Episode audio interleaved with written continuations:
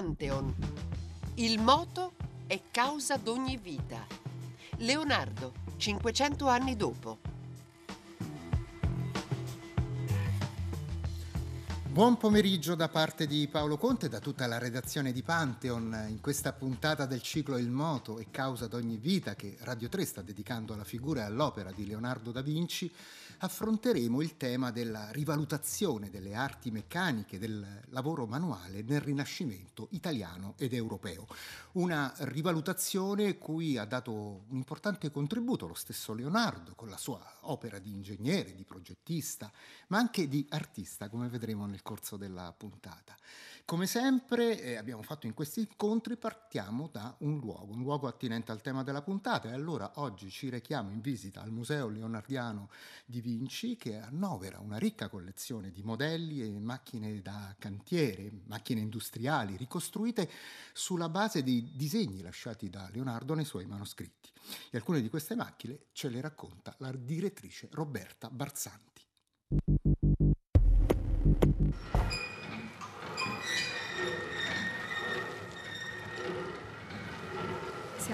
Museo Leonardiano di Vinci, quello che abbiamo ascoltato in sottofondo è il rumore eh, di una macchina progettata da Leonardo e qui riprodotta, un eh, filatoio ad aletta a quattro fusi e che avrebbe fatto parte eh, di un eh, intero progetto dedicato da Leonardo alla meccanizzazione di molte fasi cruciali del processo di tessitura.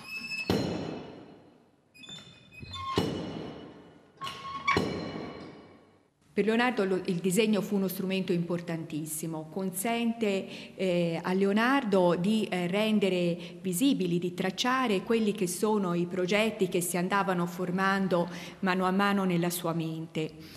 E eh, questi progetti di macchine, di modelli, eh, possiamo vederli eh, e possiamo apprezzarli anche una volta che vengono ricostruiti sotto la forma di modelli, in modo da eh, capire meglio quello che poteva essere il funzionamento che Leonardo appunto eh, si immaginava.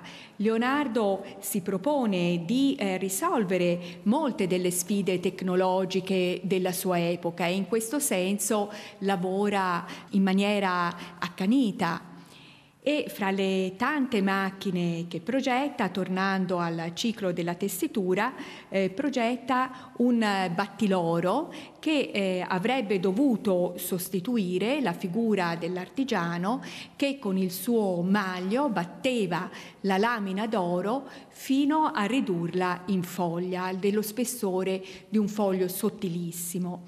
E si era immaginato di eh, poter unire queste macchine in serie fino addirittura a una serie composta da sei macchine, ma anche oltre. Nel Museo Leonardiano eh, numerosi sono i progetti di macchine e di invenzioni leonardiane, comprese le macchine da cantiere macchine da cantiere che non furono in realtà progettate da Leonardo, ma bensì riprodotte. Si tratta di progetti eh, di macchine pensati da Filippo Brunelleschi per la costruzione della cupola del Duomo di Firenze e che Leonardo ebbe modo di vedere quando giunse a Firenze eh, per poi frequentare la bottega del Verrocchio, di Andrea del Verrocchio e proprio nella bottega di Andrea del Verrocchio venne fusa la grande sfera che eh, doveva servire da coronamento alla lanterna della cattedrale fiorentina. Fra le numerose macchine eh, brunelleschiane disegnate da Leonardo troviamo anche la gru girevole contrappesata fa parte di quella serie di macchine che Brunelleschi eh, ideò per la realizzazione della cupola e questa in particolare doveva servire per il posizionamento eh, dei marmi eh, da portare su per la lanterna del Duomo. e eh, una gru contrappesata perché il contrappeso doveva servire in modo eh, da eh, bilanciare il carico, carichi pesanti come potevano essere un carico di marmo e così la gru avrebbe potuto anche mantenere una posizione fissa con il carico del marmo, mentre gli operai eseguivano le operazioni necessarie a fissarlo. E il modello di questa gru è stato realizzato nel 1987 grazie agli studi eh, del Dipartimento di Scienza delle Costruzioni dell'Università degli Studi di Firenze. I modelli che si trovano esposti nel Museo Leonardiano di Vinci sono il frutto di più competenze perché vedono eh, collaborare eh, gli storici della scienza eh, con eh, gli ingegneri, con eh, gli storici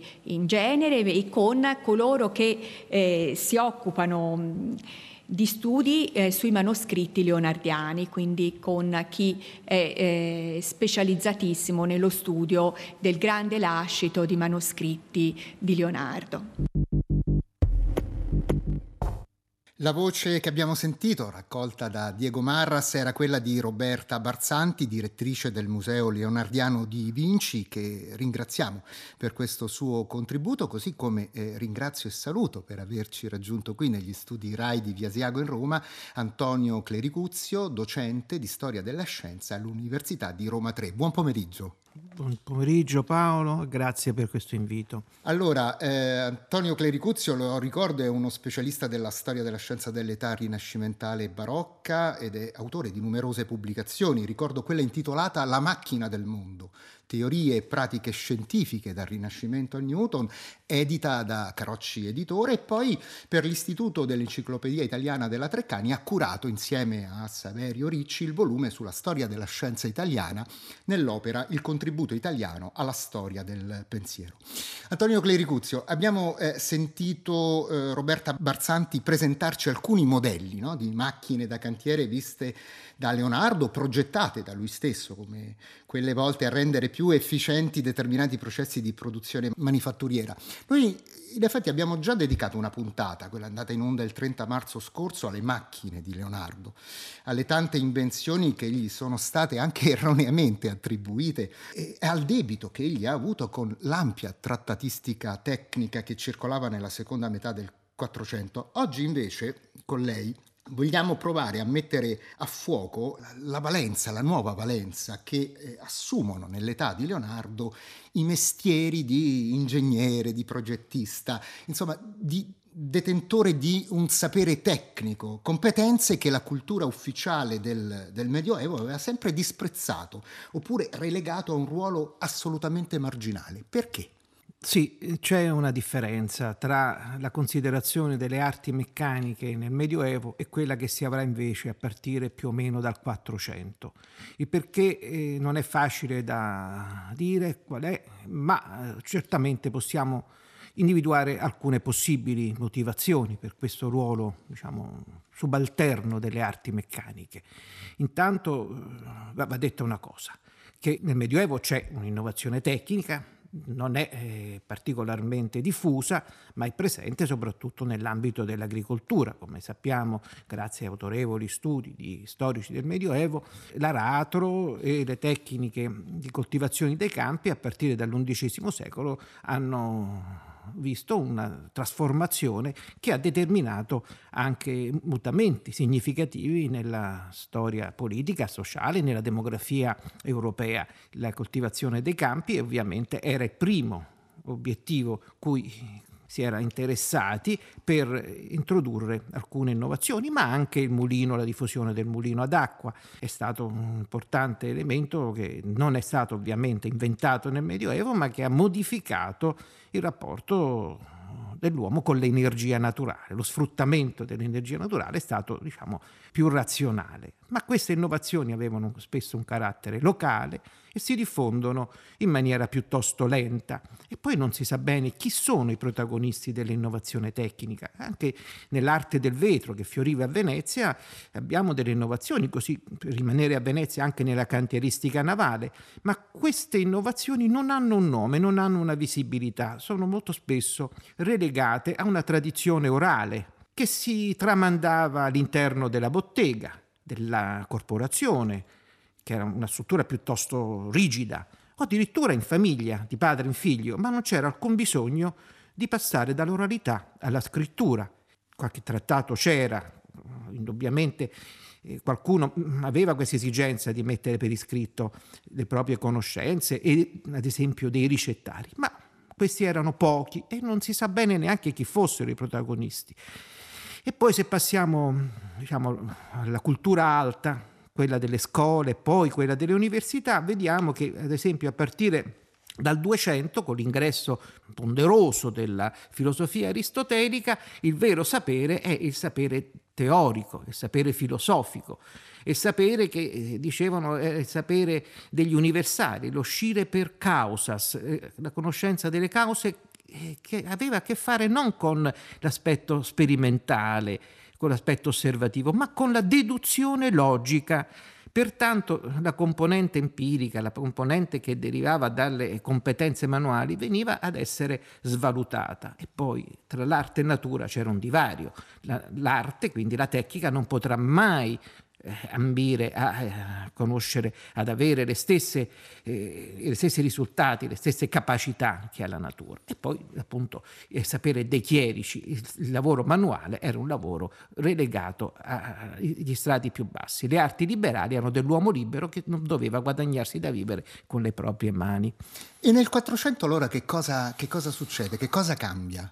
Sì, il cambiamento c'è, è graduale, attenzione a non pensare a delle rotture brusche. Io già direi che eh, negli ultimi decenni del Trecento, dopo la peste nera, con una un, crescita demografica che compensa la, eh, terribili, terribili effetti della peste, per capirci quella del boccaccio, la rinascita della vita cittadina, la formazione di unità politiche cittadine, ma anche le prime unità politiche eh, statuali che mh, mm, cominciano a vedere la luce in alcuni paesi dell'Europa, creano quelle condizioni per le quali la costruzione di edifici pubblici, il controllo delle acque, la costruzione di eh, macchine eh, finalizzate a lavori di idraulica per ad esempio l'eduzione delle acque dalle miniere, le pompe, molto importante l'industria mineraria soprattutto nel cuore dell'Europa, nell'Europa centrale.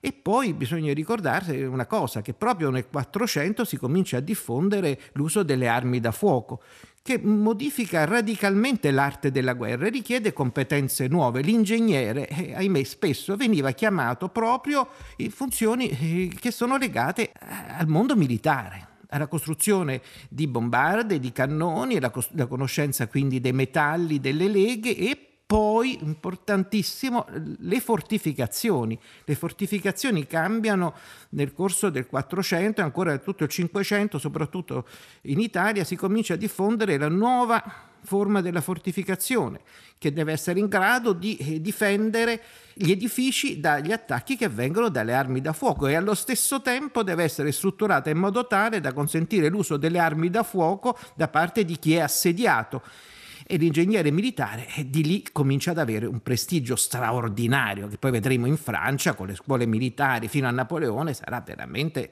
diciamo, una funzione sociale, politica e ovviamente dal punto di vista militare decisiva quella dell'ingegnere e Leonardo è parte di questa storia interamente. Eh sì, perché in effetti lui si candida come ingegnere militare proprio con Ludovico il Moro e poi ancora eh, sarà al servizio di Cesare Borgia, lo abbiamo sentito nella puntata andata in onda sabato scorso da eh, Cesena, eh, dove appunto la squadra di eh, Radio 3 appunto, ha raccontato il viaggio a Cesena, nel Cesenatico da parte di Leonardo da Vinci. Ehm, Antonio Clericuzio, alcuni, alcuni storici hanno eh, sottolineato anche un altro aspetto che ci aiuta a capire come e perché i saperi tecnici abbiano acquistato sempre più considerazione nel corso del 400.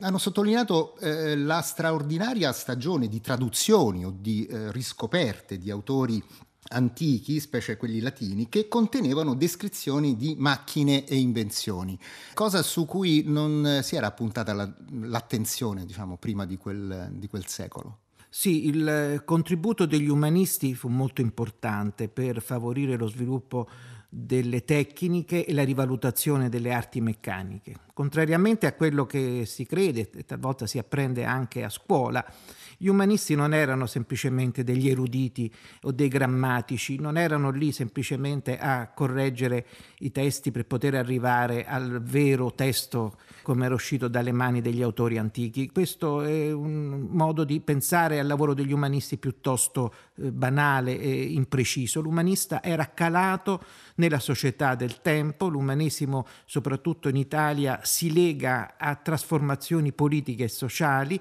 gli umanisti sono impegnati nella traduzione e nella rivalutazione delle conoscenze scientifiche, non soltanto quelle di carattere letterario o filosofico, scientifiche e tecniche prodotte nel mondo antico e sono impegnati nel mettere a disposizione di una vasta componente della società del tempo quello che era stato il patrimonio di conoscenze tecniche dell'antichità. Faccio alcuni esempi.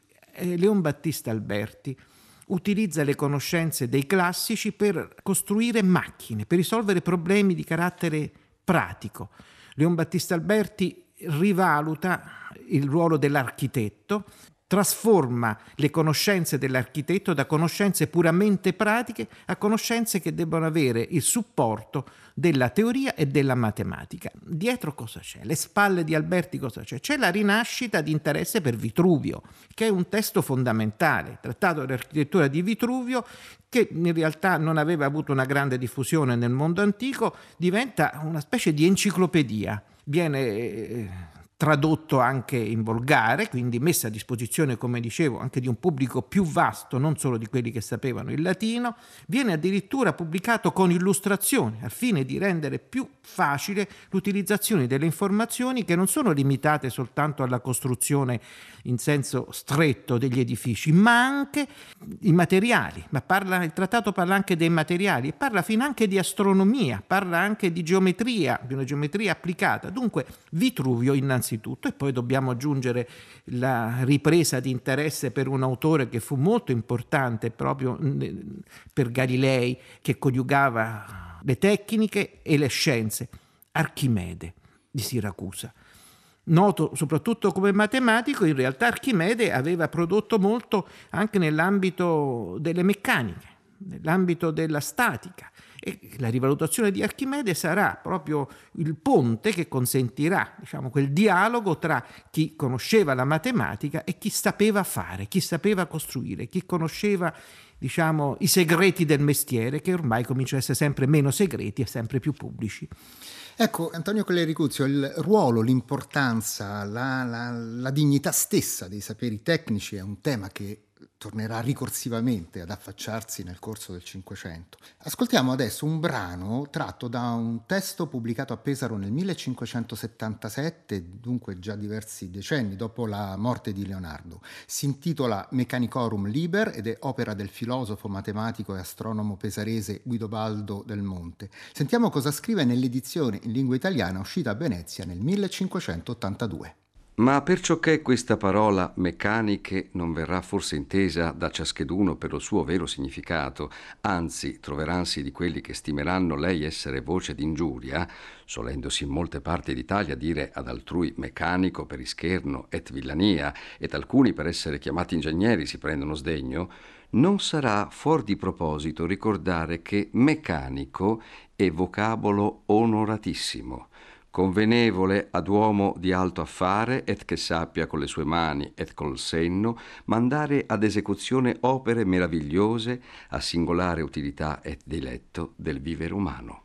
Antonio Clericuzio, ma eh, questa rivalutazione delle arti meccaniche eh, di cui appunto ci parlava appunto Guido Valdo del Monde riguarda solo l'Italia del 400 o è un fenomeno culturale che era in atto anche in altri paesi europei? Io direi che comincia in Italia, e ripeto già alla fine del 300 possiamo trovare nell'Italia del Nord, a Padova, eh, un esempio importante che Jacopo Dondi detto dell'orologio, noto per la costruzione di un orologio mirabile, straordinario. E comincia in Italia, ma poi si diffonde altrove. In Germania, ad esempio, ad Augusta abbiamo dei laboratori, delle officine che si cominciano a specializzare a metà 500 proprio nella costruzione di strumenti di precisione Abbiamo poi in Francia un personaggio straordinario che è Palissy, che coniuga sapere teorico e sapere pratico, scrive dei trattati che vanno dalla ceramica fino all'agronomia e che rappresenta proprio questa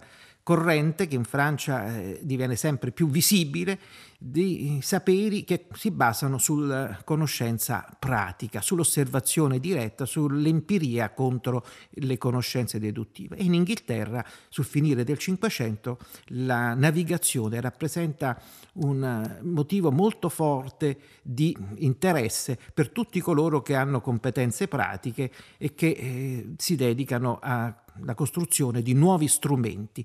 Gli strumenti di precisione finalizzati alla navigazione cominciano a essere prodotti sempre più numerosi in una Londra che con il suo porto diventa un centro economico e politico sempre più significativo. Quindi direi Germania, direi Francia e Inghilterra seguono immediatamente e compongono un quadro che è quello del secondo Cinquecento in cui le arti meccaniche hanno ormai un riconoscimento benché le università non fossero ancora pronte a recepire questo cambiamento. Lo stesso Galilei quando insegna la tecnica della fortificazione quindi le matematiche applicate, lo fa nei suoi corsi privati a casa, non certo all'Università di Padova, dove il sapere è ancora un sapere di tipo puramente teorico.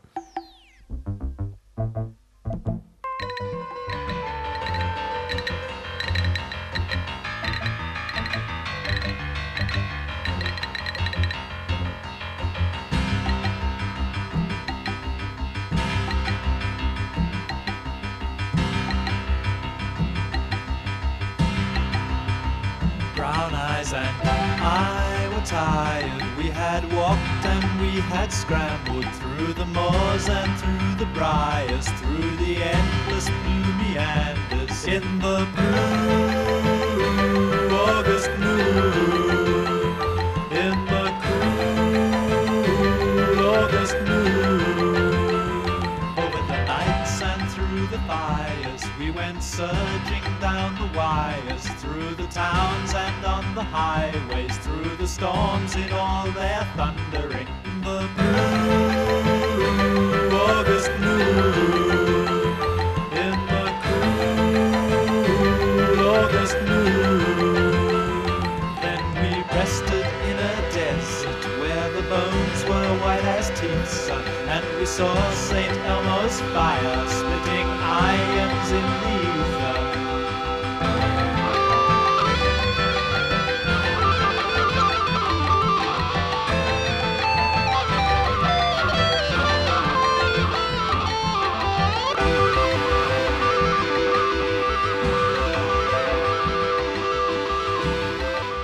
Si intitolava Sant'Elmo Fire, il brano che avete appena ascoltato, tratto dal terzo album di Brian Eno intitolato Another Green World del 1975.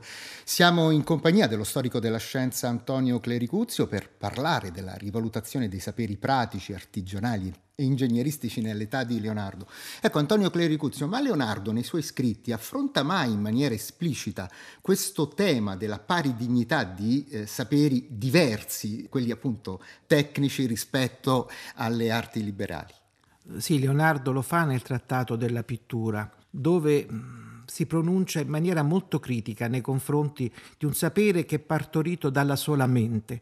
La mente da sola non può generare nessuna vera conoscenza E le arti meccaniche, continua Leonardo, quelle che si basano sul lavoro manuale, non possono essere relegate in una posizione marginale. Da esse si apprende molto. Ma neanche questo soddisfa pienamente Leonardo. L'ideale di conoscenza di Leonardo è una conoscenza che parta ovviamente dal saper fare, dalle arti meccaniche, dalla conoscenza delle cose quando queste vengono scomposte attraverso un'operazione che è un'operazione pratica, manuale, ma non si ferma lì. Occorre quindi utilizzare uno strumento più raffinato per raggiungere un livello più alto di conoscenza e questo è offerto dalle matematiche. Sappiamo che Leonardo aveva iniziato degli studi di matematica, ha delle discrete competenze eh, in campo geometrico e soprattutto ha la piena consapevolezza del fatto che grazie alla matematica si può realizzare quella vera emancipazione del lavoro dell'artigiano e dell'artista soprattutto. L'artista che fa uso del disegno, questo l'abbiamo sentito, deve avere conoscenze geometriche. Ma anche qui non è una grandissima novità. Noi sappiamo che grazie alla prospettiva, questa nuova tecnica che viene introdotta soprattutto in Italia, si richiede all'artista una conoscenza profonda della geometria. Euclide si comincia a leggerlo direttamente attraverso compendi, Piero della Francesca facilita questa diffusione di conoscenze geometriche, l'artista deve cominciare necessariamente ad avere conoscenze geometriche per poter comprendere il modo di realizzare le tecniche per poter realizzare la prospettiva, che è appunto un eh, mezzo per potersi anche emancipare attraverso una competenza che altri non hanno in un mercato che vede una competizione molto forte, quindi un artista, un artigiano artista in grado di fare questo ha più chance di poter avere delle committenze, di poter lavorare per dei signori in grado di garantir loro delle retribuzioni più alte. Quindi non è soltanto un desiderio dettato da ragioni intellettuali, ma dobbiamo pensare, soprattutto nell'Italia centro-settentrionale, a una vera e propria concorrenza dove queste competenze sono un valore aggiunto. Le competenze matematiche qualificano in vista di risultati che sono socialmente apprezzati. Quindi l'artista deve conoscere la geometria e l'artista poi nel caso, questo è un altro tema di cui tratta Leonardo, nel, nell'ambito appunto della scultura deve avere una conoscenza dei materiali, deve avere una conoscenza dei materiali e quindi la curiosità si lega anche alla necessità. La chimica e la metallurgia si cominciano a studiare per delle finalità pratiche. Anche qui è una scienza che ha a che fare con le mani e che eh, nel 400 e 500 non ha una dignità eh, istituzionale, ma comincerà ad acquistarla proprio grazie a questi mutamenti che avvengono nella pratica, nella vita sociale e nell'attività di tutti i giorni di coloro che erano impegnati nelle botteghe e nei laboratori. Un'ultima domanda, Antonio Clericuzio. La macchina all'epoca di Leonardo non è ancora un modello esplicativo e interpretativo della natura, eh, anche se Leonardo ovviamente eh, comincia ad aprire questa tradizione. Che cosa succede poi nel, nei decenni successivi alla morte di Leonardo? Le macchine si diffondono, gli orologi sono sempre più interessanti da un punto di vista tecnico e attirano l'interesse anche dei filosofi. Orologi estremamente complessi cominciano ad essere costruiti in varie città europee, famosissimo quello di Strasburgo. E l'orologio diventa un modello, diventa un modello utilizzato da molti filosofi per descrivere la struttura del mondo fisico. Il punto centrale di questo processo è Descartes, è la metà i decenni che vanno dal 30 al 50 quando muore Descartes, questi due decenni vedono appunto la pubblicazione di opere in cui il modello della macchina viene utilizzato per descrivere l'universo fisico. L'intera gamma delle interazioni tra corpi del mondo naturale viene ricondotta a urti di particelle, ovvero sia a processi di tipo geometrico-meccanico. Niente spiriti, niente anime, niente simpatie, antipatie, niente virtù occulte, ma semplicemente leggi della meccanica che governano l'intero universo, così come governano le macchine e anche il corpo umano. Il corpo umano, dice Cartesio, funziona come una macchina, dipende dalla disposizione delle parti e dai moti, appunto i movimenti reciproci delle varie componenti della macchina stessa. Tutto qui, non c'è bisogno di mettere nessuno spirito all'interno della macchina.